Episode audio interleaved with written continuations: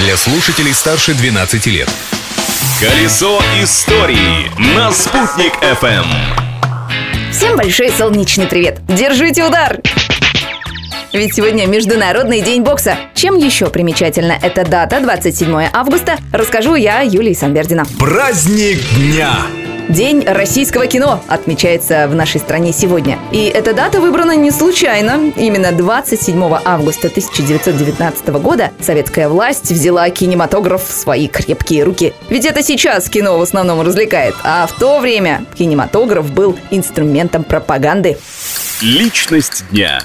Множество прекрасных документальных фильмов было снято и про именинника этого дня. 27 августа 1899 года на свет появился храбрый башкирский воин, командир легендарной 112-й башкирской кавалерийской дивизии, а с 2020 года еще и герой России Минигали Мингазович Шеймуратов. Свою военную карьеру Шеймуратов начал в разгар гражданской войны. После освобождения Уфы от войск Колчака 19-летний Минигали добровольно вступил в Красную армию. Служил он храбро, да так что однажды сам маршал Семен Буденный лично вручил ему именную серебряную саблю. Она была с Шеймуратовым до последнего дня.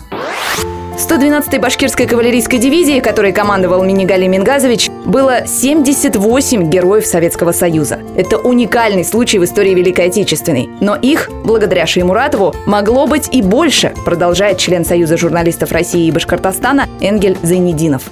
В районе города Белая Церковь группе из 30 человек было поручено защищать господствующую высоту. В числе этих 30 человек было больше 20 молодых ребят, которые практически прибыли на фронт за 7 дней до этой битвы. Все они там погибли. Шеймуратов сделал представление, что всем 30 присвоить звание Героя Советского Союза. Но в конечном счете звание Героя получил только лейтенант, который командовал этим взводом, а остальные были награждены Орденом Отечественной войны посмертно.